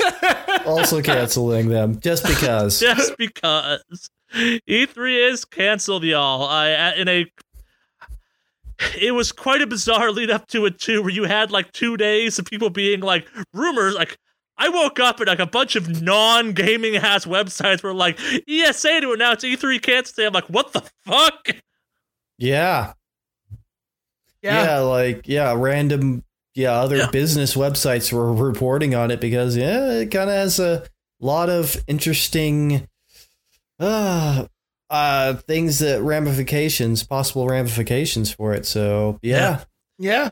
So, in the wake of this announcement, it appears that uh, those who would at least do some type of press conference there are going to try and do some sort of digital thing, uh, most uh, notably Microsoft and Ubisoft, which really raises the bizarre question of like, maybe Sony's been right all along with you don't need to fucking be at E3 to do a press conference.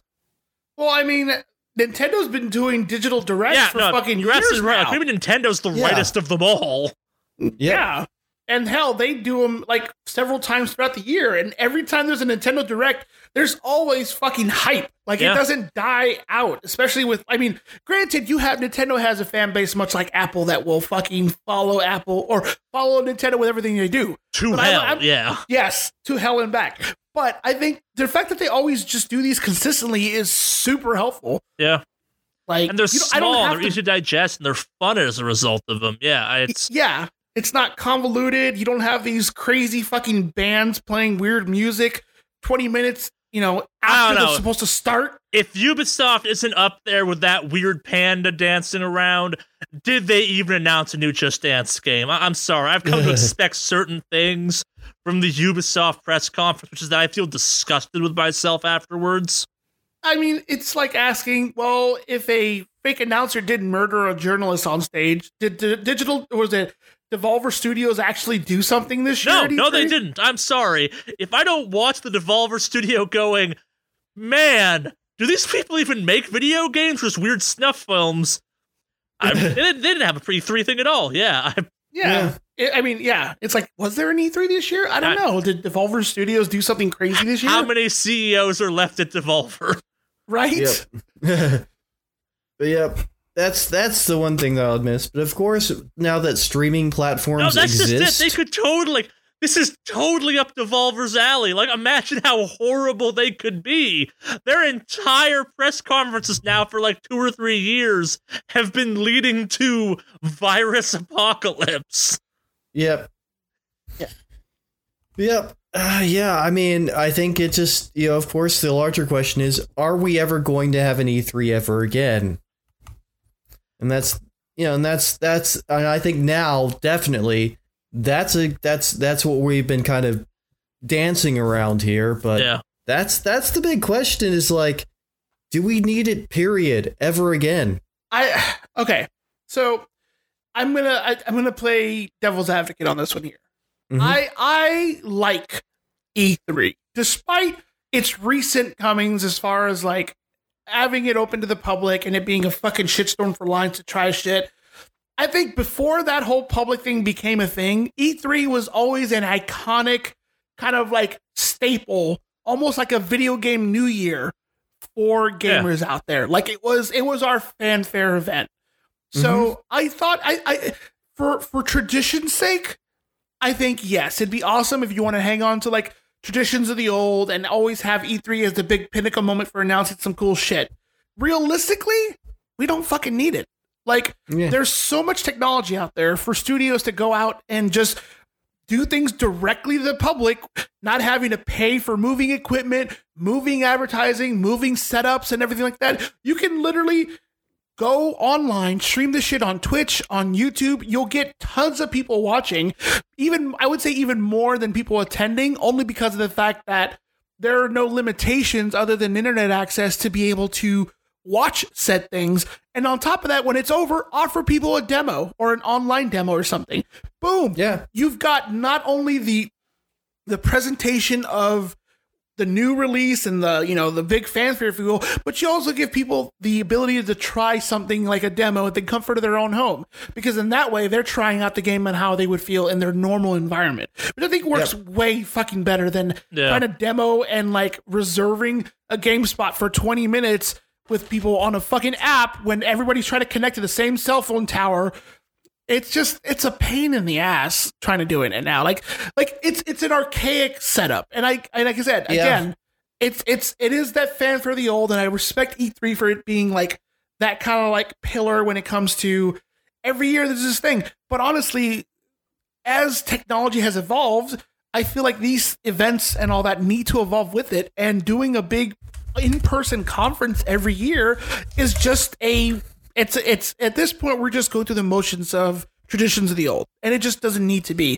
especially in a platform that prides itself on evolution and making the next Yeah. big thing when time goes on so anyway that's my mini rant about it so Yeah, I mean the thing is, I mean we're we have, I mean, all right, the face of you know E3 has already moved on to his main project, the Game Awards. You know, Geoff uh, Cayley, Keighley, what is it? Geoff Keighley or something like that yeah Jeff Geoff Keighley, yeah, uh, yeah, a yeah he uh he he's already moved on to another major thing that you know that could be sort of the new version of that. Really, Yeah. I mean, Yeah.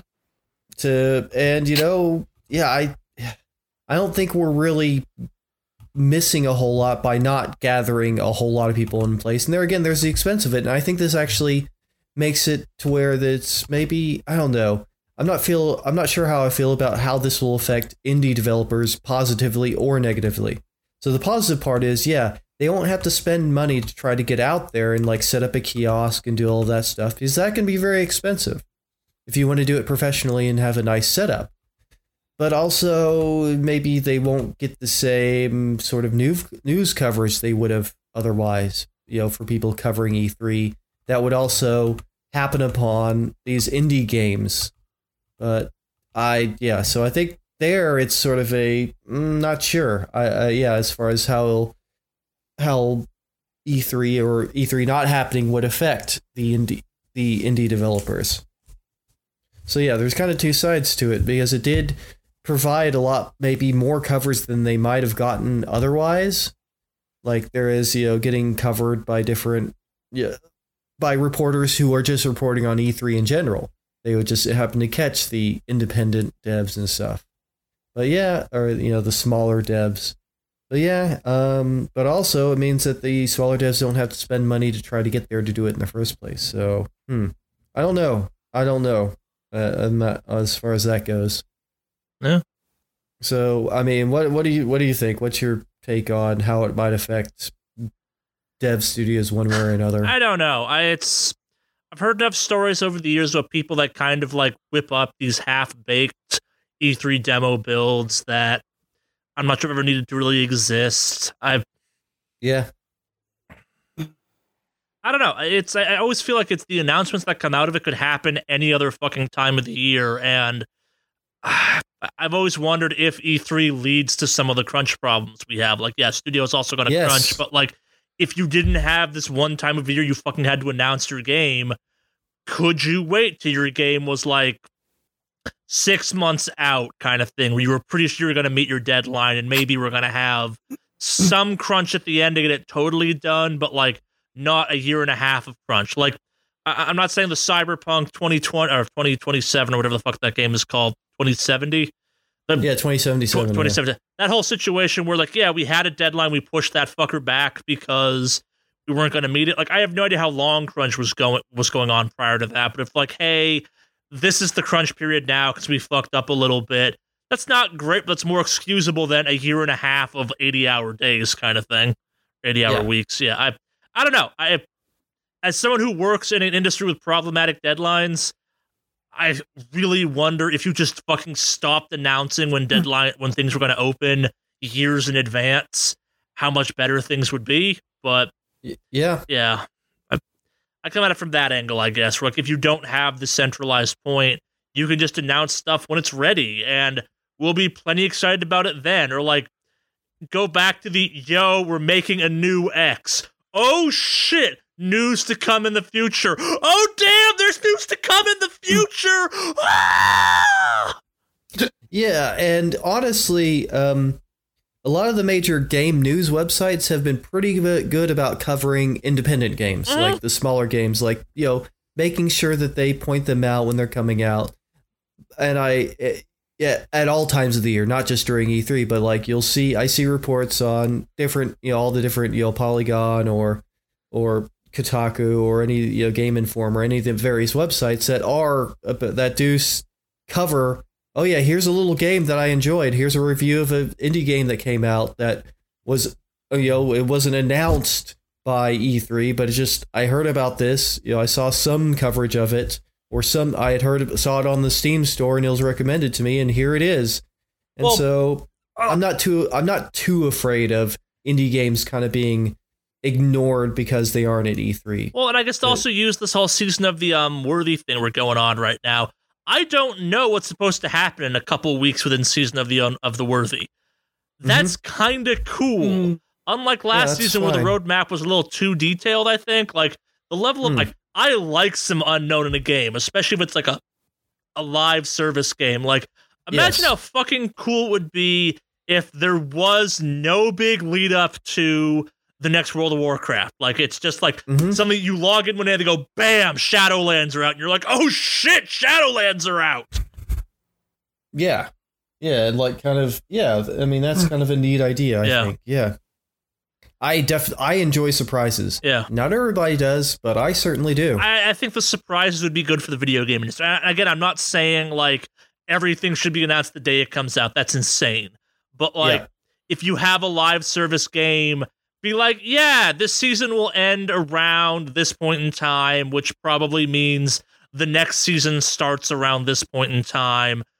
But we'll tell you the name of it maybe and do some kind of like general like Trials of Osiris, awesome. You announced that, and you could have just had that trailer be Trials of Osiris, a part of Season of the Worthy. They'd be like, "What's the mm. other part?" They'd have been, "You'll find out in two weeks, fuckers." I'd be like, "Oh, we're gonna find out in two weeks." Neat. Yeah, I wish game companies did that. Just yell "fuckers" at people. yeah. yeah I, I i don't know it's i think as as more and more games go to this games as service thing the announcement cycle has to change and i think part of that is embracing the fact that you have maybe not every player but like a sizable portion of your player base logs into your game on a daily basis meaning you can just do something and i guarantee the rest of us will hear about it Yeah, uh, it's like uh like I've been still playing like KOF All Star off and on and and they just do, you know, regular kind of Yeah. events going on of a sort and I just find out when I when I log on to it it's like, "Oh, they're offering Samurai Shodown characters now." All right, cool. Yeah, I saw that. Yeah, one of them you can basically get for free and the others you can, you know, spend rubies to play your chances at getting, but yeah. Yeah. Yeah. But yeah, I uh yeah, that's the thing. It's like when when there is games that are sort of have live updates, you know, consistent up. Well, uh, I guess not even necessarily consistent, but they just are an on. They're an expected service that has sort of updates and new things added. It's just like that's just going to happen with those. But I mean, it is different for the majority of games are still standalone games. I'd say. Like th- there is, they are there are way more standalone games than there are service games. I mean, even though there's Yeah. some really major big name ones, you know, of course the MMOs and stuff. Um, but I think there is still, yeah, uh, it is still going to be different for. But I think there again, what you said, it's better for the standalone games so that they aren't having to announce something at an artificial time just because this is when everybody announces stuff. Yeah, and I think removing that aspect of things will dramatically benefit things. Yeah. Mm. you know, it's kind of like even with you know Blizzard with it with its own you know BlizzCon thing, where they have to just say they have to announce they they feel like they have to announce everything there, even if some of those things even are barely even in production. I Yeah. mean, like I guarantee Yeah. you, Diab the new Diablo is barely in pre-production right now. Well, they've even talked about how it's like they're barely working on that. Yeah, like it's they. That's the reason they only had so little to show for it. Like, Yeah. Yeah. But they felt like they had to announce it and had to have something to show for it, you know, because of this, you know, art, you know, artificial, of, you know, artificial timeline, because they want to do it at the event. But yeah. So yep, I think there is still maybe I think there's pos- more positives out of canceling E3 than negatives, Yeah, I, think, in my opinion. I, I think the idea of no E3 in a year where not one but two video game consoles in theory are still launching, that's the big like how will this one work the fuck out? Yep. But yeah, I, I also think like like we said, uh, our, our next kind of on the thing list here is that companies like Microsoft and Ubisoft have already said we're gonna do a digital thing, which I think is the smart move to do. I if uh, if this was me doing this event, I would take this as a time to look at what E3 is overall as a whole and maybe move more direction of okay, once a year we're going to give you a taste of all the stuff we have in production and if we planned on releasing this game this year, we're going to announce like a tentative due date for it or something. We're going to say like spring or fall or something and let you know, okay, these are the games you can look forward to this year because they're almost done and they'll be done by then, kind of thing. And when we get within like a month of when we're going to release them, we will release them. Or like when we start moving the games to printed production, we'll say, hey, the game ships on blah, blah, blah. As opposed to what it is now, I guess. I don't know. I because I like the idea of knowing what's going on. I think like as much grief as we've given Sony over the last couple E3s, they're like, we have no release dates, and I'm like, I'm kind of okay with this. What you've showed off looks cool. Last of Us 2, coming when it's coming. Yep. yeah. Like God of War, that same vibe to it as well, where it's like God of War, that looks sick, doesn't it? When's it coming? When it's ready, bitches! Get off the fuck off our back. It'll be good, we promise. Okay. But moving on from that, uh, we gotta get through the rest of our COVID corner, which is now turning into a COVID block, it seems. Uh, OWL, the Overwatch League, for those who don't speak in horrific internet abbreviations, has canceled two months worth of events because of coronavirus. Charlie's Which- snide, condescending comment here. I didn't know the OWL was still happening. Yep. Yeah, it's just on YouTube now or something. Yeah, they've just. I think they had been starting to do events with just no crowds, but now it's just like, Yeah. yeah, we shouldn't do this at all right now. Yep. Uh, GDC is moving to a streaming event for 2020. It's not quite clear what that means, but the event is back on as a virtual awards and talk schedule, so that's kind of cool. Yeah, I mean GDC. It's it's it's a really cool thing each year, and if you're a student, they have super cheap student passes. It's very expensive if you're just going otherwise. Like it's like a to to take part in all of it. it is like two thousand dollar ticket or like a fifteen hundred dollar ticket. But yeah, but for like students, for their student part of it, it's like twenty bucks. So I mean, uh, but yeah, it's but yeah, they're just gonna put it online, and that's yeah, you know what, that works. You know, it kind of you know it's it, uh, you know, it's nice to be able to actually attend things where you can discuss things at more length with people. But yeah, I mean, this there again, is the responsible thing to do, is they have that capability. It's nice it's still happening. I do understand that some people will miss out on the whole it's industry people in one place we all can talk about things and not have internet looking in on us kind of thing. I, it's it's neat. I I'm glad Yeah. something is happening this year. It was a shame it got canceled as it did. Uh, yeah, Moving on from that, uh, Pokemon Go, or as it should now be called, Pokemon Go the fuck home and stay inside. Uh, they are relaxing some of the rules, so you have to spend less time, if no time at all, outside, kind of thing. Uh, temporarily, because of the virus, they understand their kind of player base might uh, fanatically brave the wilds, if you will, of not quarantine, and yeah, they don't want to encourage that. I believe this is also coming to the Wizarding World thing, but I don't have an article confirming that. My wife, who plays both, just mentioned that it was coming to that. So, But yeah, the uh, specifically like the incense packs, which just draw Pokemon to you, are now super cheap and last longer. So that's the big thing. Um, hatching eggs is faster. Pokestops will drop gifts yeah. more often. So yeah, it's just and some of their bigger events they've postponed. So just there again, it's like these are just some simpler things they knew they could do to just sort of you know for the people that enjoy Pokemon Go that they could stay the fuck home. Yep. Stay on Pokemon, stay the fuck home. Yep. or go the fuck home, I guess is more accurate. Yep.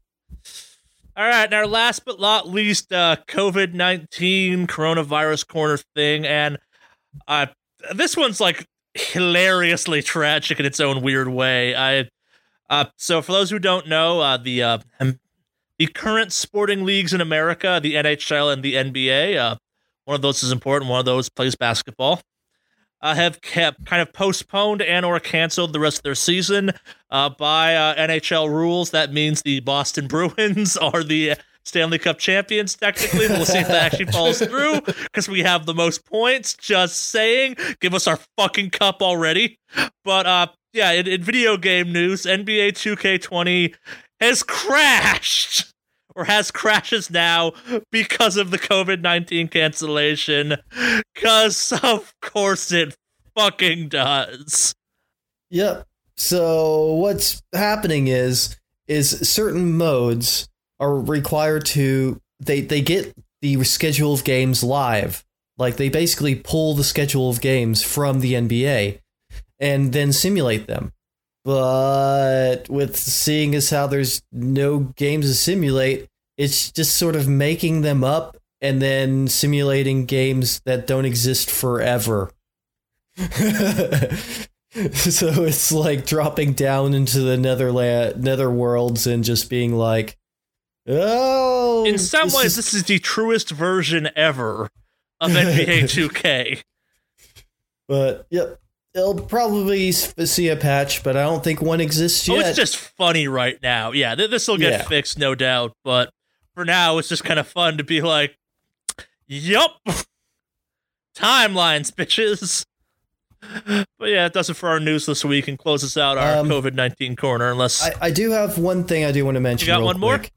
Um, well, I just want to mention it really quickly because people can read further on their own. Kotaku did some good journalism and talked to some people about The Last of Us 2 and the fact that it's it's grind, it's it's you know it's just uh, the crunch is just grinding people into the ground, into the ground because of crunch, and it's just this is a bad. It, it's just another example of just this is not a good trend that that sh- it should not continue, but yeah, Kotaku did a great article on that. I think it's worth reading. I think people should check it out because there again, it's like gives you a perspective from a dev's from the dev side of things, what it's like to be under 80 hour weeks or even 100 hour weeks to try to put these games out and how it's just expected of you to do it. But yeah, um, good on them. Like I've mentioned many times before, when Kotaku decides to do journalism, they do some great journalism, and this is a this is a great article. I think people should read it. I think it provides some very good perspectives and some meta thoughts on the whole situation. So, yeah, just wanted to add that in. Yeah. Yes. That means it's time for emails, though. What emails? Yes, emails. So I heard you had a few for me. We have, yeah, we, we have one that came in specifically aimed at you, two that came in aimed at you, I guess, and one that's just kind of generally for us, but uh, we're getting ahead of ourselves. So, Alex, if you wanted to send us an email, what address would you use?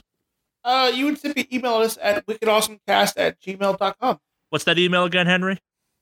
That is wickedawesomecast at gmail.com. Spells it sounds down the show notes, etc., etc. Uh, let's let's get in with the burning question that we all had after last week's podcast.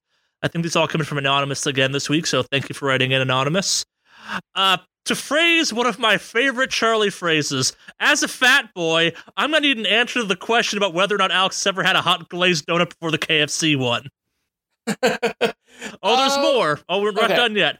I really hope I'm not alone in this being uh being the burningest question I have. Also, because of Charlie's description, I have now also eaten the KFC donut sandwich, and yeah, he's right. I am literally writing this email while the paperwork for my new gym, gym membership is finalized. That abomination changes a man. It speaks something dark and terrible in the depths of one's soul. hey, we're here to help. yeah. From a fellow fat boy to another fellow fat boy. Yeah, no. Uh, So, Alex? yeah, I have had one before, and I still think KFC's freshly hot glazed donut is still really fucking good. I'm not saying it's not good, but like the question just I had was like, what other freshly hot glazed donuts have you had, and or like, have you ever gone above the Krispy Kreme hot donut line before? Uh, yeah, I mean, I've had a few other ones. I can't remember the, anywhere else off the top of my head. It might have been at some like Fair. fair or something, but All right. yeah, I'm pretty sure I had one at a fair some point because it's hard to find freshly glazed donuts in most of the shops back home and whatnot. No, like just freshly- timing, freshly man. hot stuff. Timing. Oh, Yeah. I've I've had some Yeah. at a at a uh, I guess something kind of similar. Um, Brighton Pier, the uh, Brighton e sort of. I, I, it's kind of the tourist one of the tourist attractions in Brighton, England. Okay, And yeah, you they you can, there's some there's some shops set up there that's just like fresh donuts. Just they're just constantly spitting them out of a little donut maker, and it's yeah, it's really good. It's Yep. really good, Yep. really delicious. So So yes, uh, and I'm glad the KFC donut sandwich has been changing your life. I'm glad to be part of that catalyst that has decided to change your perspective on the way you think. Sorry you signed up for a gym membership the week before coronavirus. Yeah. oh shit, that's true. yeah, Sorry about that one, bro. Thank you for writing in. Hey, hey, just remember, even though there's coronavirus out there, gains over pains, right, bro? No, no. Fuck everyone who's posting gym thought shit. That's like it's it's not a problem. I'm working out still. No, go the fuck home. Be quarantined like the rest of us. Hey, gains over pains, bro. Just saying. yep. Next one. You're wicked awesome cast, but mostly Alex, since apparently this is the thing people w- do when they email you. What would Alex's reaction be if The Matrix was just the story of The Matrix Online, but implemented in what was never released, transformed into a movie? I don't know anything with The Matrix Online except that it existed, and Alex is sad it doesn't exist anymore. So I have no idea how complex the this idea would be or would not be to implement. Hold on, can you read that back to me? I'm trying to process all of that real quick. What would Alex's reaction be if The Matrix 4 was just the story of The Matrix Online, but implemented and what was never released transformed into a movie? Uh, I hope not. The story was kind of fucking out there for the Matrix Online. Well, it revolved a lot around Seraph, like, right? Morpheus dies in it, doesn't it? Morpheus dies in Matrix Online. Yes, he gets Yeah. assassinated by what's doubly named the Assassin, which is a program, which was actually a garbage program, uh, and not garbage as in it's shitty. I mean, it literally was a garbage program handling waste in the machine world. Um, that for whatever reason was was an assassin, and it was made entirely of flies in a trench coat and a mask. Mm, I'm not making this up. yeah. No, no, I, I, know. I know. I, am familiar know. enough with Matrix Online lore to know that's a thing. Yes. It's an assassin in a trench coat made of flies. I'm sorry, isn't every character in that game in a trench coat, even if they weren't like made to have a trench coat? yeah, that's true, but it's not. Uh, we're not like a bundle of flies in a trench coat. They recently added swarms of things as a uh, character you can play to Starfinder, and I really want to make a swarm character.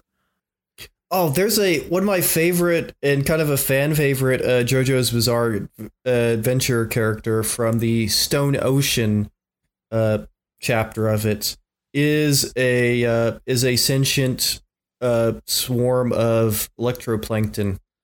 Sure, Yeah, I love And swarm ex- characters.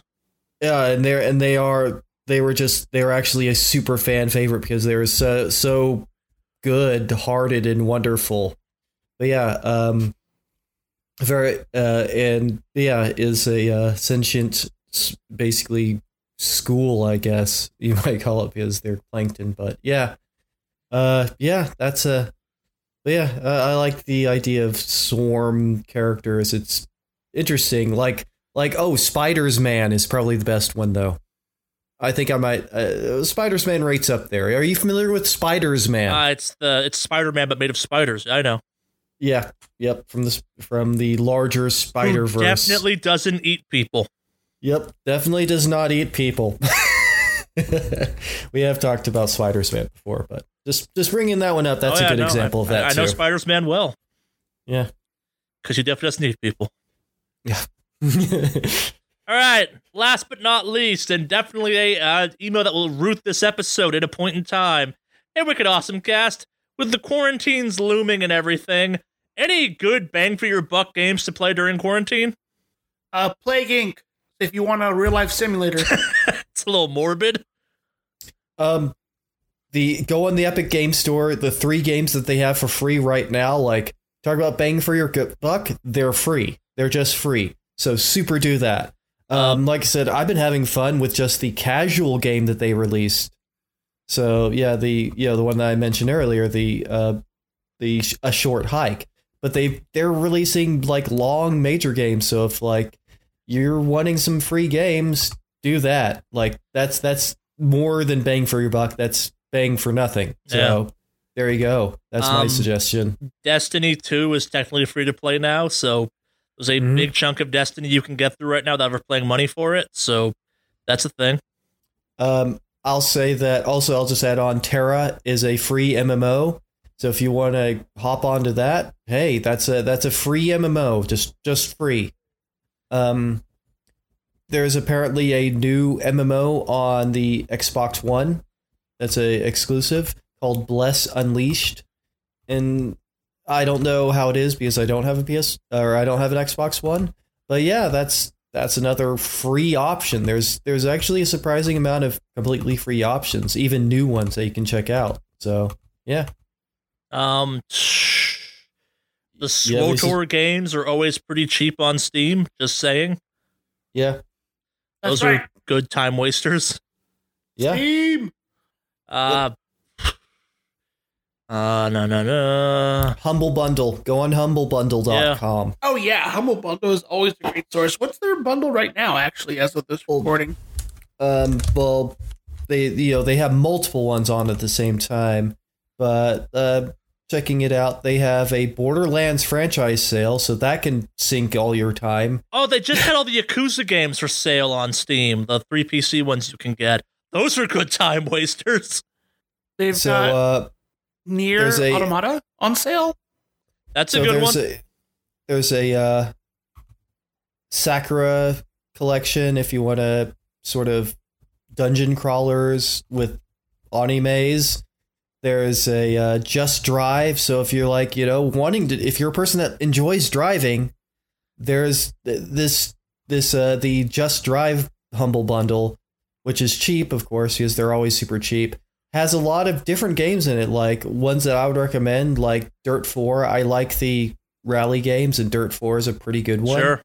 Project Cars, I've heard good things about. It has it also has uh, the uh, yeah. So I mean, that's a good package. So there's there's actually quite a few humble bundles out right now uh, that are pretty darn good.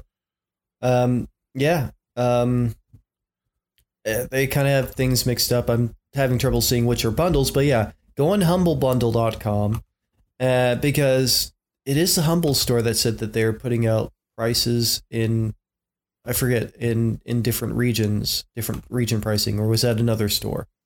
I don't remember. I'm not sure. And, and it, uh, we talked about it. We we talked about it. But in any case, yeah, there's the Just Drive one. There's the Humble Choice, which has some really great, like popular indie games on it. So that includes like uh, or that uh, that's the that's their subscription service. But uh, yeah, the uh, let's see what other bundles. Um, there's of course their book bundles, which if you like to read, there's a Doctor Who bundle, which I'm always about Doctor Who, and it's a comics and audiobook uh, bundle. Um, sci-fi. I mean, there's so the two game bundles are pretty good. Yeah, I mean the Just Drive one there again. If you like driving games, that's a driving game. Yeah. And uh, yeah, and these are they're always a great value. I mean, it's you just get you pay fifteen bucks generally, and you get like twenty games. So yeah, that's a quick way to fill up your library with stuff that you may not have already. So yeah, that's a that's a that yeah that's that's something I would suggest too. So they also have a copy of a Plague Tale if you Mm. want something. And it's and it's